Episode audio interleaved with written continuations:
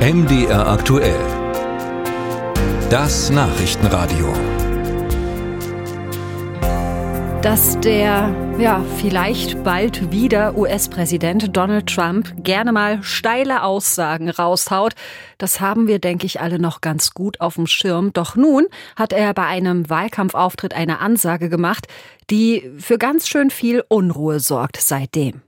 Ein Präsident eines großen NATO-Landes hat mich mal gefragt, wenn wir nicht zahlen und dann von Russland angegriffen werden, würden Sie uns schützen?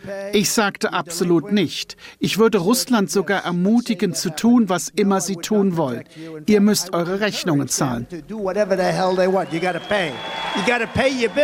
Ja, wer nicht genug Geld für Rüstung ausgibt, der muss ohne die USA klarkommen. Und Land auf, Land ab wird nun debattiert und befürchtet und geplant, wie man das im Zweifel hinkriegt.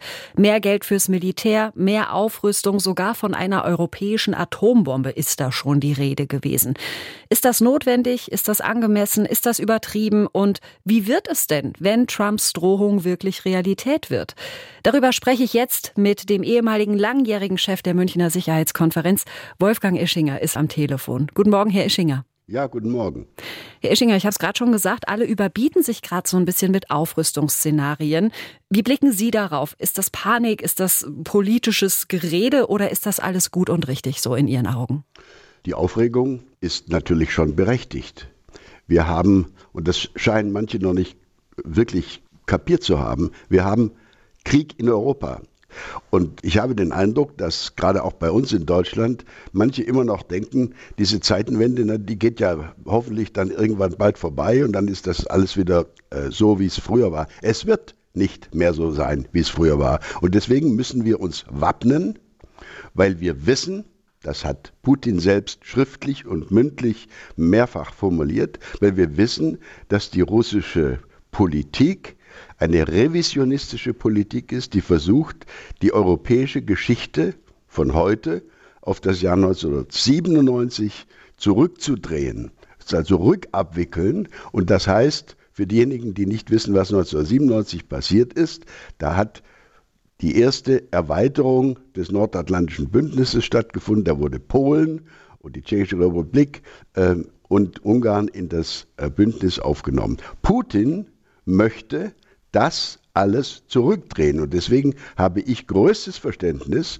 für unsere Nachbarn, die sich davor fürchten, dass hier sozusagen wie in der, äh, wie in der Zeit der Sowjetunion äh, diese unsere Nachbarn, freie Staaten, äh, von Russland wieder dominiert und unterjocht und kontrolliert werden sollen. So der russische Plan mehrfach schriftlich und öffentlich fixiert. Und das müssen wir ernst nehmen. Und deswegen geht es nicht einfach um Aufrüstung, sondern es geht darum, dass wir uns in angemessener äh, Form so, so einrichten, dass wir abschreckungsfähig sind. Abschreckung ist Kriegsverhinderung. Im Augenblick können wir nicht abschrecken, weil wir viel zu schwach sind. Und deswegen ist es sehr richtig und eine erfreuliche Nachricht, dass wir jetzt zum ersten Mal seit 30 Jahren dieses von uns seit zehn Jahren versprochene 2%-Ziel des Bruttoinlandsprodukts für Verteidigung erreichen. Und wenn jetzt das passieren würde, dass die USA sich wirklich irgendwie zurückziehen würden, Sie haben es gerade schon so ein bisschen angerissen, aber wie stehen wir denn da? Wie bereit ist Deutschland? Wie bereit ist Europa? Und wie lange bräuchten wir, um einen Zustand zu erreichen, wo Sie sagen, ja, das würde gehen ohne die USA? Emmanuel Macron, der französische Präsident, hat den Traum von europäischer strategischer Autonomie an die Wand gemalt. Das ist ein Wund, eine wunderschöne Vision. Ich muss Ihnen und Ihren Hörern aber sagen, von der Erreichung eines solchen Ziels, also einer eigenständigen, verteidigungsfähigen Europas, sind wir Lichtjahre entfernt. Lichtjahre. Sie haben es gerade schon gesagt, die Partner in Europa haben ja auch manchmal Schwierigkeiten, sich zu einigen. Gleichzeitig war jetzt die Rede von einer europäischen Atombombe. Halten Sie das für geboten und für realistisch? Nein, es ist schlicht und ergreifend barer Unsinn. Man kann Abschrecken nicht erreichen durch eine Entscheidung per Komitee. Wer soll denn die Entscheidung treffen? 27 Staats- und Regierungschefs in einer Sondersitzung, das ist absolut lächerlich. Die Europäische Union ist dazu nach ihrer Verfassung nicht fähig, jedenfalls nicht so, wie sie heute konstituiert ist. Deswegen ist der einzige Weg der, äh, mit den existierenden Nuklearmächten Frankreich und natürlich auch dem NATO-Partner Vereinigtes Königreich, also England, äh, das vertrauliche Gespräch zu suchen, ob ob dort ein Weg gefunden werden kann, um nukleare Abschreckung zu verstärken, für den Fall, dass die USA äh, sich von uns abwenden sollten.